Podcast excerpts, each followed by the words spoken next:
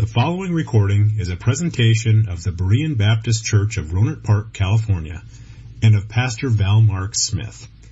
We are an independent Baptist congregation committed to the accurate presentation of the historical doctrines of the faith.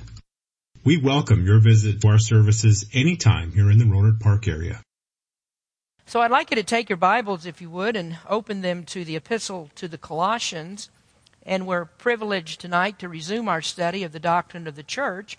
And this is one of those subjects that I really, uh, it's really near and dear to my heart. I, I grew up with a, a real sense of the importance of being in a true church. And when I say that, I mean this is one of the things that we really strongly dwelt on was to make sure that we were in the kind of church that Christ started, in the church that Christ built, and that is a necessary thing for us as Christians. Uh, the church is God's plan for the world in the present time. The scripture says that Christ loved the church and he gave himself for it. And so we would have a hard time going along with any idea like this that just because people can get a group together and they can rent a place to meet and they have a few people following them that that qualifies them to be a church. Now, in our very first study, we talked about the true New Testament church, and we learned that it's more than an idea, it's more than a wing and a prayer. It takes more than that to, to be a true church. But that be as it may, we, we do want to make sure that as a church we do what Christ has commanded. And so we've taken up this study, and in particular tonight, the study of the ministry of the church. Now, our text is from Colossians chapter 1 which I have described as the Bible's most comprehensive text on what the church is called to do. And so I would encourage you at uh, a later time to read this entire passage of Scripture. We read that in the first, uh, in the first um, message on the ministry of the church, but we're not going to read all of it tonight, but rather I want to concentrate on just a few verses because that's the part that we're going to talk about. Uh, and as I've told you before, this is a hard passage to break into because it's one flowing thought. But we're going to start reading at verse number 20, and I want you to pay particular attention to verse 23, uh, verse 28, and verse number 29. So Paul says in the 20th verse, And having made peace through the blood of the cross, by him to reconcile all things unto himself, by him I say, whether they be things in earth or things in heaven, and you that were sometime alienated and enemies in your mind by wicked works, yet now hath he reconciled in the body of his flesh through death to present you holy and unblameable and unreprovable in his sight. If ye continue in the faith, grounded and settled, and be not moved away from the hope of the gospel which ye have heard and which was preached to every creature which is under heaven, whereof I, Paul, am made a minister who now rejoice in my sufferings for you, and fill up that which is behind of the afflictions of Christ in my flesh for his body's sake, which is the church, whereof I am made a minister, according to the dispensation of God which is given to me for you, to fulfill the word of God. Even the mystery which hath been hid from ages and from generations, but now is made manifest to his saints to whom God would make known what is the riches of the glory of this mystery among the Gentiles, which is Christ in you, the hope of glory, whom we preach, warning every man and teaching every man in all wisdom, that we may present every man perfect in Christ Jesus, whereunto I also labor, striving according to his working, which worketh in me mightily. Now, before we get to the verses that I want to use for our text tonight. I'd like to just give you again the first three points of our outline. And we began with the ministry of the church, the primary ministry of the church. That was the first point that, that we made. And that is our ministry is a ministry of exaltation. That the chief purpose for us as a church in all that we do is to glorify Christ. Man was created for the glory of God. And that's brought home to us in a most striking way that we read here in verses 16 through 18, where it says that Christ created all things, whether they are visible or invisible, all thrones, all dominions, all principalities, and all powers. It says they were created by him and for him. And we can easily understand what Paul means when he says that all things were created by him. Christ created all. But what does he mean when the Bible says that all of it was created for him? Well, it must be that the creation does something for him. Well, none of the things that are in the creation could actually make him more than what he is because he's the creator. And so he created all things as a display of his infinite power so that he might have a creation that would honor that magnificent power. And so that's why we have a creation. Creation is for the glory of God, and all that does not glorify God must be destroyed. Now, in the final consummation of the ages, God has determined that he will bring all of creation back to its original purpose, that he will redeem the entire earth from the curse of sin, and all of creation will then sing the praises of God. Well, since Christ started the church, we couldn't think of any higher purpose that he would uh, begin a church for than this, that we would be here to glorify him. And so that's what we do.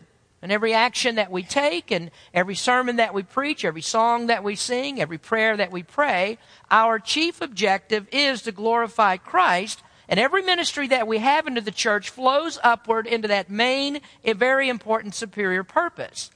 Well, since Christ will be glorified, he's only going to be glorified by that which is perfect and what is in accordance with his divine will. And so in verse number 20, the scripture says that Christ will reconcile all things to himself. So that's the second work that the church does. The church is here with a ministry of reconciliation. That Christ will reconcile all things to himself, and he must do that because, as I've just mentioned in the final assize, anything that isn't reconciled will be destroyed.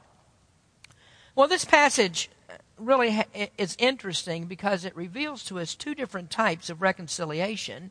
One is the reconciliation of the earth, which means that the physical planet that consists of all animal life and vegetative life, that will be brought back to him. And then the other reconciliation is the removal that of the enmity that exists between man and God. Now the Bible shows us that there is a, a breach between man and God. The highest order of the creation is man, and man has a hostility towards God because of the fall. There's hatred towards God, and so there is no peace with him. So the church has been uh, charged with this responsibility of reconciliation in order that we might show people how that peace can be made with God. Now, in the case of the first reconciliation, we don't have a part in that. Uh, that happens in the future. The scripture says in Romans that the whole creation groans waiting for redemption. All of creation waits for God to lift that curse that was caused by Adam in the fall. And God cursed it all. He cursed the ground. He caused it to bring forth thorns and thistles. He cursed the animal kingdom and caused that to be predator and prey. But that part of the curse will be lifted during the millennial reign of Christ when he comes to rule the earth in perfect peace. So once again, at that time, the entire earth will become another virtual garden of Eden as the, as the ground brings forth its fruit bountifully. And then there'll be no adver- adversity in the animal kingdom. Uh, scripture says the lion will lay down with the lamb. The lion will eat straw like an ox. Children will have no fear of poisonous snakes because the venom will be neutralized. So God's going to take all of that conflict away. Well, there's nothing that we do to assist God as the Creator changes the world back into the way it was when it was first created before the curse. That happens all under the power of God. It happens in the future, and we don't know when in the future it's going to happen. We just accept it as a promise that God has made to His people. But the other reconciliation, God has chosen to give us a part.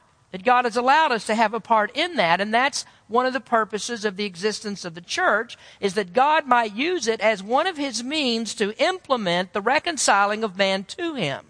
Now, God could have done that alone. He could have done it just like he did, uh, will do the rest of the creation, but instead he's chosen to give us a stewardship uh, of this ministry to help him bring about that reconciliation. Now, that has to be done. Because as I've just mentioned, God's going to destroy all things that are enmity with him. Christ will be glorified. And he can't be glorified by sin. And so he uses us to bring the glory of salvation to man, the chief in creation. And through that, God receives his greatest glory. When the highest order of creation, which is man, learns who God is and that we need to worship him, that's when God receives his greatest glory. Well, in order to do that, there must be a third ministry of the church. And this is how reconciliation is accomplished. It's accomplished by the ministry of salvation. So reconciliation is achieved through the precious blood of Christ. It is the blood that cleanses people from sin. And the ministry of salvation is the preaching of the cross. It's the, uh, the preaching of the gospel of Christ, which tells us about this precious blood of Christ that was shed on the cross for us. Uh, Jesus said to go into all of the world and to preach this gospel.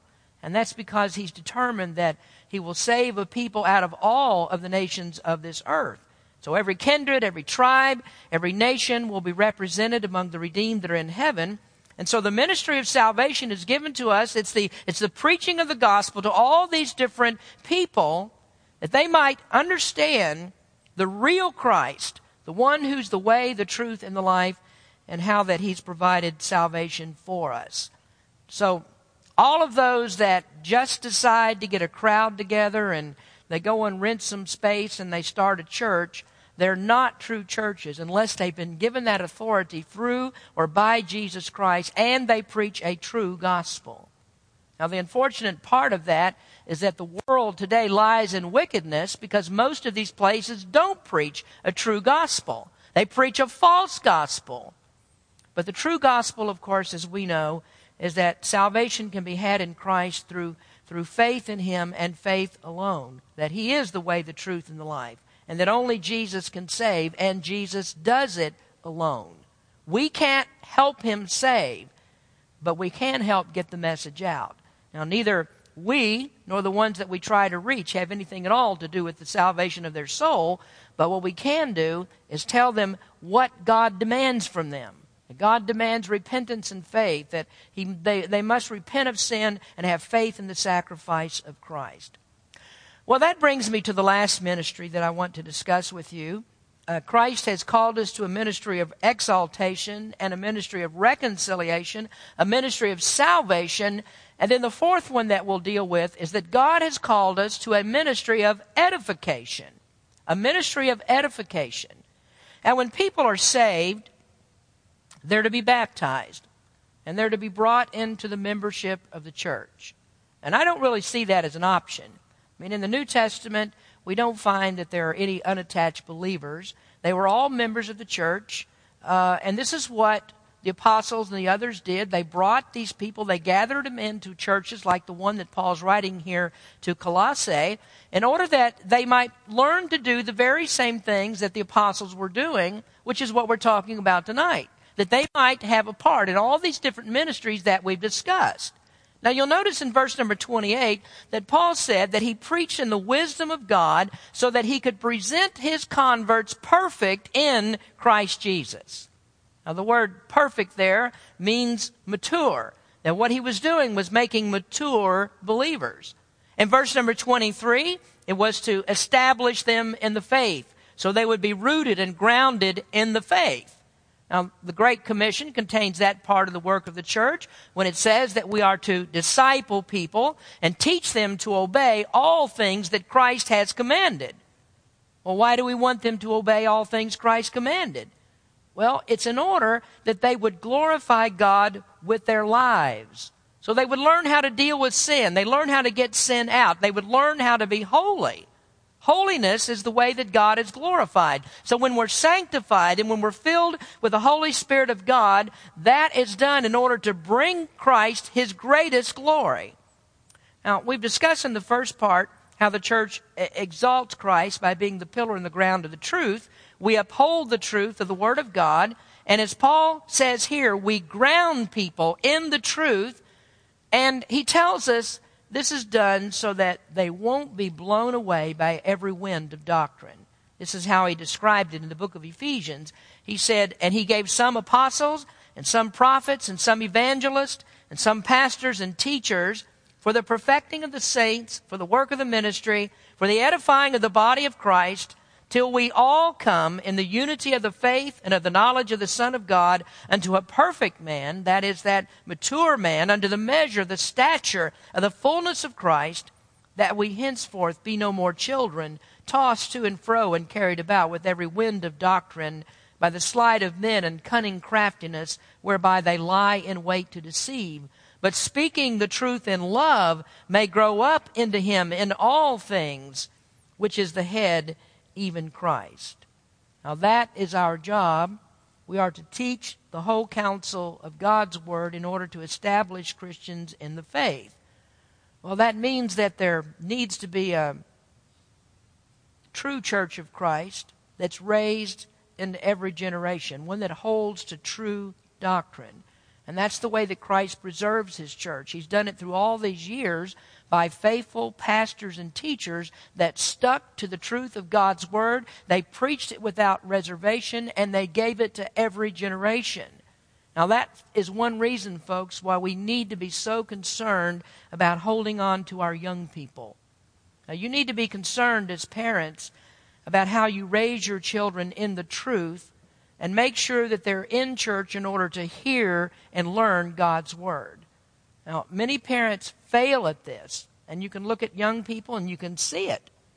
How are we to preserve the doctrines of the church for another generation if we don't do this? If we don't bring children in to hear the Word of God taught and learn the truth, how are we going to preserve this for another generation? And we wonder about this. Why aren't there more young men that are surrendering to the ministry? And why aren't there more young ladies that are, that are chaste and holy and looking to serve Christ by becoming wives of pastors and missionaries? And if they aren't marrying preachers, then why, why aren't our young people, as they get married, digging down and establishing new families that will carry on the doctrines of the faith? Now, if Christ should tarry his coming, we must prepare the next generation for the work of the ministry. So, the ministry of the church is edification as we prepare soldiers to enter into the warfare for Christ. Now, what we have to do as a church, we must invade the enemy territory. Uh, we must teach our children and equip them how to fight this battle because we have a very determined, persistent enemy. Now, that's what we're doing with outreach ministries. You know, one of the things that, that has really thrilled me through the outreach ministries, I love to see the adults come, and quite frankly, more of you ought to be there.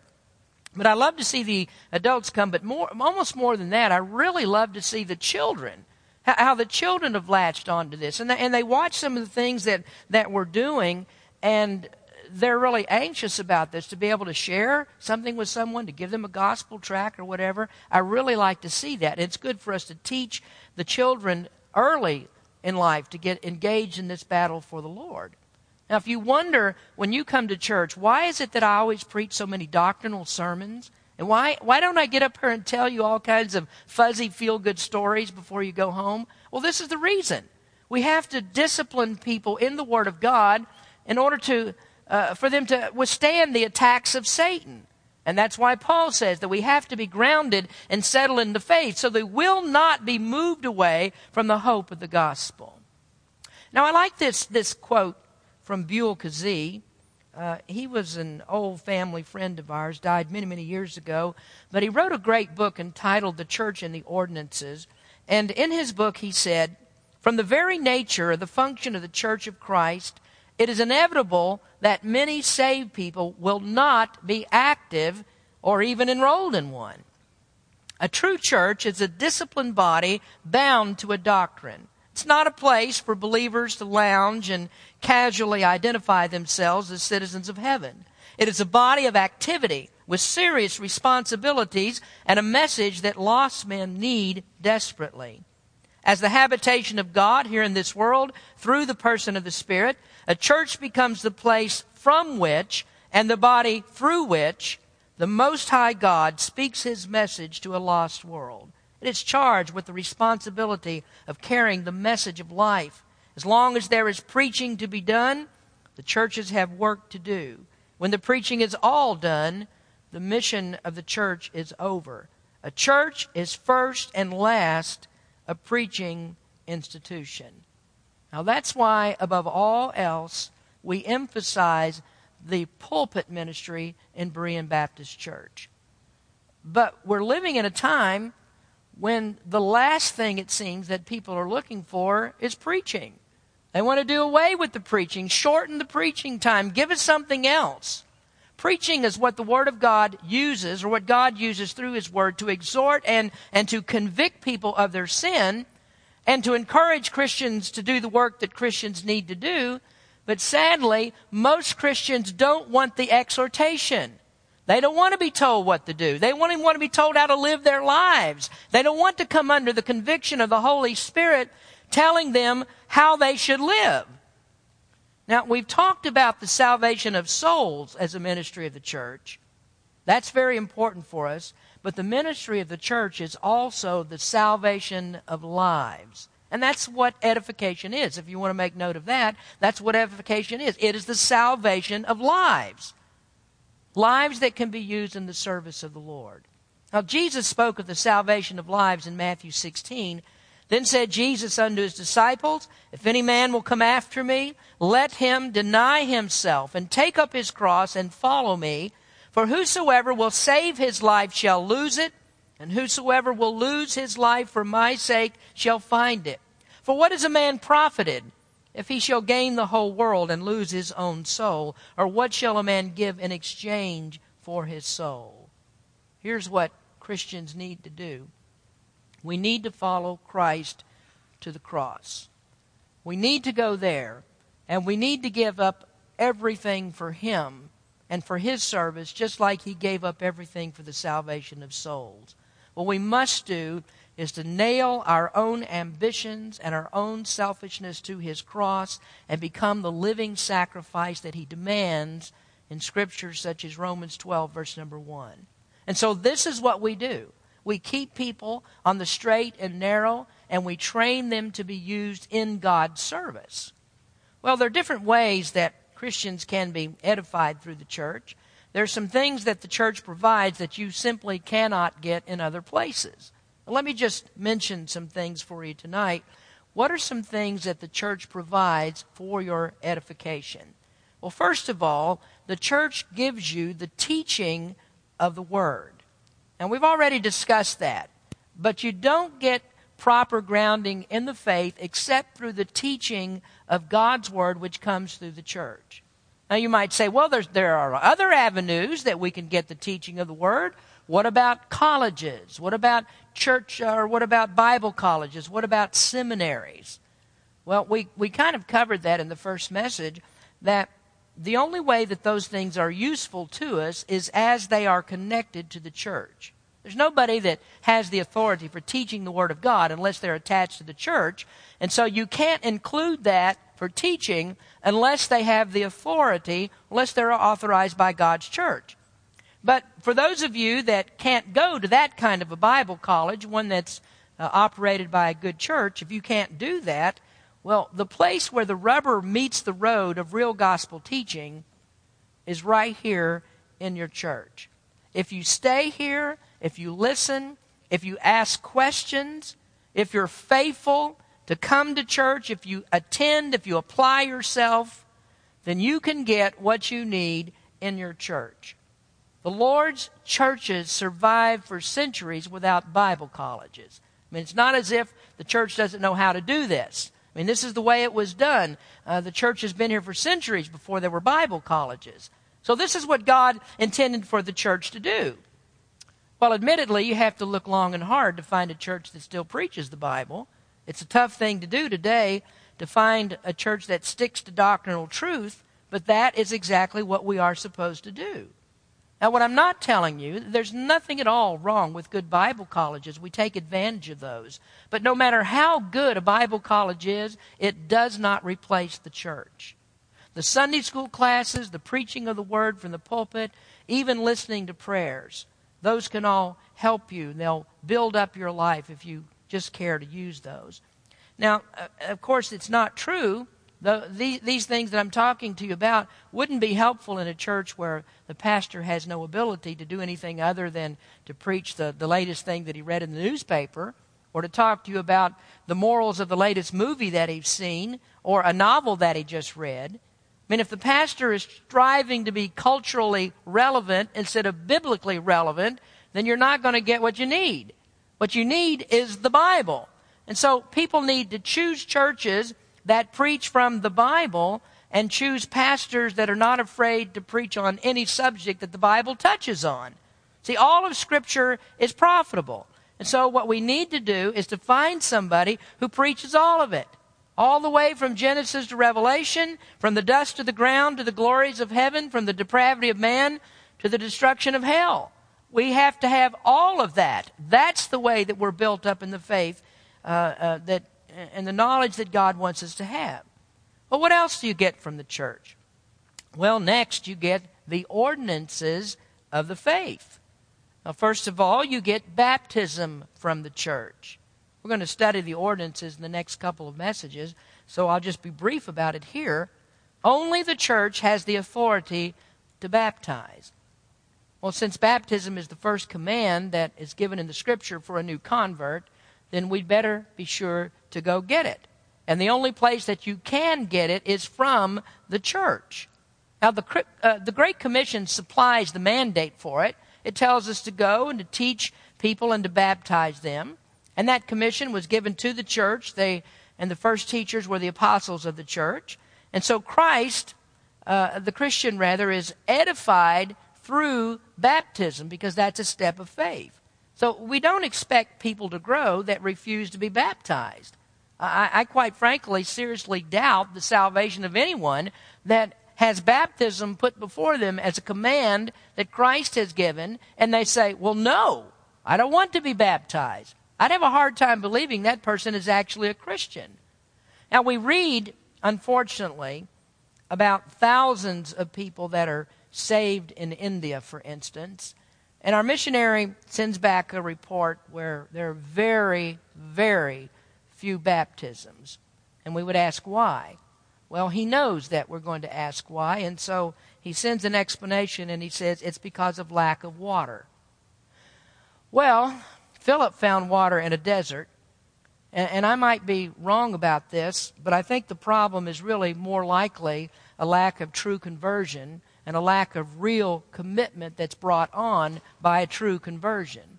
We look in the scripture and we see that Jesus walked 60 miles to be baptized. You don't think a person could be driven 60 miles or whatever it takes to find enough water to be baptized? So I really have a problem with that. Well, we have the other church ordinance, and that's the Lord's Supper. And the only place that is authorized to administer the Lord's Supper is the Lord's church. I'll have more of a treatment on that later, but you have to be a member of the church in order to receive the communion. Well, does the Lord's Supper edify us? Does taking that, participating in it, edify it? Edify us? Well, I think the Apostle Paul would definitely affirm that. Uh, any person, even here, that's been through the Lord's Supper service where we solemnly sing the songs and where you pray a prayer of confession and then you watch in silence as the bread is broken, as the cup is poured, wouldn't you say that that touches your heart? I mean, doesn't that do something for you to see all of that take place? Doesn't it remind you of Christ? And doesn't that bring you closer to the Lord? If you can sit through communion service and think of all that that represents and see what goes on and not have your heart spoken to, then there's something wrong with you. Maybe you aren't saved if that doesn't do something to you. But that's part of the ordinances of the church, and you can't get those anyplace else but the Lord's church. Now, the third work that the church or ministry of edification that the church has for that we don't get anyplace else is the work of evangelism. And again, we've talked about that, so I'll just mention it briefly. Only the church is authorized to evangelize. And you're edified by evangelism because there isn't anything that you can do that'll make you closer to the Lord than reproduction make converts, obey the commission, and see what that does for your spiritual life. And that's what our outreach training is about. And through that, uh, we've already seen a lot of happy faces. Now, perhaps you might be a Christian that struggles with sin, because you have led a life that causes your evangelism to be ineffective. Now, these are two things that work hand in hand. Evangelism will make you closer to the Lord, and that closeness to the Lord will make you holy. You can't get close to the Lord without being holy. And that's one of the things that evangelism will do for you. Well, how else are you edified in the church? Well, the fourth way is that you have a life of commitment. Membership in the church helps you to grow because you're committed to the work of Christ. Now, quite honestly, I have never seen anything that was accomplished by stay at home Christians. I've never seen anything. And that's because a lack of commitment fuels the lack of desire. Commitment means responsibility. When you know that others count on you, when you know that your work is vital to the, the ministry, doesn't that sense of belonging that you get from being in the church, doesn't that spur you on to do greater things for the Lord? And when you see the results of that labor, doesn't that want you to do greater things? I mean, there, there's a, a, great value in accountability, and church makes you accountable. Your commitment to the church makes you accountable. Your commitment puts you under the scrutiny of the church. It subjects you to church discipline. And those are things that you actually desire if you are a born again Christian. Listen to what Peter says. 2 Peter chapter 1. Whereby are given unto us exceeding great and precious promises, that by these ye might be partakers of the divine nature, having escaped the corruption that is in the world through lust. And beside this, giving all diligence, add to your faith virtue, and to virtue knowledge, and to knowledge temperance, and to temperance patience, and to patience godliness and to godliness brotherly kindness, and to brotherly kindness charity. For if these things be in you and abound, they make that ye shall neither be barren nor unfruitful in the knowledge of our Lord Jesus Christ. Now, notice that statement. These things will make you so that you are not barren or unfruitful in the knowledge of our Lord Jesus Christ. That's edification, being fruitful coming to the knowledge of Christ. But he that lacketh these things is blind and cannot see afar off, and had forgotten that he was purged from his old sins. So these are all things that you get from the church. The church helps you to build these qualities of the faith. Now, lastly, what do you get from the church? And, and, and we could mention a lot of other things, but we'll conclude with this one. What do you get from the church? You get fellowship with the saints. You can't get that anyplace else but in God's church. See, God's people are edified by fellowship with those that have the same faith. Encouragement comes from your fellowship with other believers. Now, you think about that. Those of you that are members of a church for a while, I mean, where, where, where do you find people that help you when you're hurting? Where, where do you find someone who has compassion on you because you've lost a loved one? And where do you find people that are willing to sit down with you when you really need somebody to pray with you and intercede to the Lord on your behalf? You get that from the church. You know, it's such a peculiar thing that we actually find that there are people outside of the church that sometimes send us prayer requests. You know why they do it? Because they expect that there is help in the church. They're not even members of the church, but they understand this. So, does it help your spiritual growth when you know that others are looking over you? That's part of the work of the church. So, we have a ministry of edification that, that people can't afford to be without. And you know something else? You can come to church and you can think that everybody has failed you and you're not getting from the church what you think that you ought to get. Have you ever stopped to think about that? That, that you are supposed to give to others? Who have you helped? I mean, when you start complaining about things, well, I don't think the church is treating me right. I don't think I'm getting what I should. Then stop to think for just a minute. Who have you helped? That's your job too. And, and it's not just that you get things, but you also give. You'll be blessed. You'll be edified when you help others, even if you never get anything in return. A few weeks ago, I talked with some former members of the church uh, they left the church and they said, We have a problem with the community of the church. Now, what they meant was they thought that they had been shortchanged with care and concern. Now, I apologize to anybody who thinks that we haven't treated them well, but do you know that there are some people that want to suck everything out of the church and never give anything in return? And did you know that the scriptures are chock full of commandments about giving, but very few about receiving? You look at the life of the Apostle Paul and you think, well, who is more needful than Paul? Look at all the ministry that he had, the hardships that he went through, and the great difficulties of trying to get the gospel to so many people in different places of the world. He was a very needy person. But you know what he said?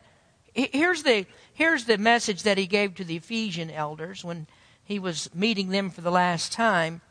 He said, And now, brethren, I commend you to God and to the word of his grace, which is able to build you up. That's edification and to give you an inheritance among all them which are sanctified. I have coveted no man's silver or gold or apparel. Yea, you yourselves know that these hands have ministered unto my necessities and to them that were with me. In other words, Paul is saying, I, I never ask anything from you. I never ask you to supply anything for me. He said, I've taken care of myself. And that's what one of the things Paul did. He worked as a tent maker to help uh, help support himself to go his own way. Verse 35 I've showed you all things, how that so laboring you ought to support the weak and to remember the words of the Lord Jesus, how he said, It is more blessed to give than to receive. Here's what you find out people that are engaged in helping others are not easily offended. If you're busy trying to help other people, you're not going to have time to think about how much that you've been shortchanged. People that are busy working for the Lord, you don't easily offend those kind of people. So I'm really sorry if we have people in the church that feel that the church hasn't treating them treated them right. But I think we all need to remember this that every one of us here is here to serve and not to be served. Now eventually in that, of course, somebody's going to be served, but we don't come here to be served, we come here to be servants of others. That, that's the example that Christ gave us. And so if you think that the only way that you're ever going to work in the church is you have to figure out am I going to get something in return for this? Is there something in it for me?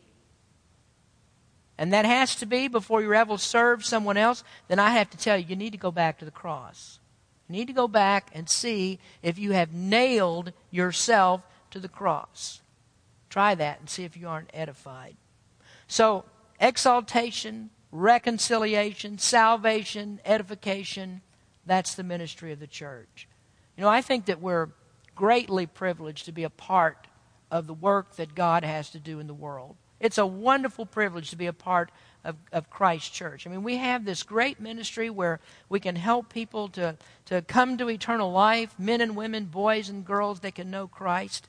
And to think that God would do this, that He would take us, that we're such unworthy sinners. We were so low. And God would take us and use us for such high and holy purposes. I can only say the grace of God is surely amazing. And you think about this is it really a chore to serve Christ? I think Christians act like that a lot, don't we? Oh, it's just a pain to get to church. It's so hard to get there and do what I have to do to study for my Sunday school class or come to choir practice or even show up for a church service. That is just so difficult to do. Is it really a chore to serve Christ? I mean, really, folks, to be in the service of the King of Kings and the Lord of Lords, that He lets you do that? God's grace is truly amazing. And then He rewards us as well. Can't beat that. It's great to be in the Lord's church. Great place to be, and we're honored to be in this ministry. Let's pray. Father, we thank you tonight for your word, and we thank you for this, that you have allowed us to have a part of this ministry. We thank you, Lord, that you've made us a part of reconciling people to you. As we've just stated in the message, you could have done it otherwise. You could have done it all by yourself. You could have restored us just like you restored the creation with no help from anywhere. But you've chosen to use us, given us a ministry, And then tell us that if we're faithful, that you will bless us in ways that we can't even calculate. Lord, we thank you for that. And I do pray that all members of Berean Baptist Church would recognize what a great privilege, is, privilege it is to know you and have a part of working in your church. Uh, may, may that privilege really, really prick our hearts and cause us to want to do more and more for you. May, out of gratitude for the love and mercy that you've shown in saving our souls, that we'd want to be a part, an active part of your church. Bless our people, Lord. We thank you. In Jesus' name we pray. Amen. Thank you for listening to this presentation of the Berean Baptist Church of Rohnert Park, California. If you would like further information about our church, please feel free to call us at area code 707-584-7275 or write to us at Berean Baptist Church, 6298 Country Club Drive, Rohnert Park, California, 94928. Additionally, you may visit us on the World Wide Web at www.bbaptist.org.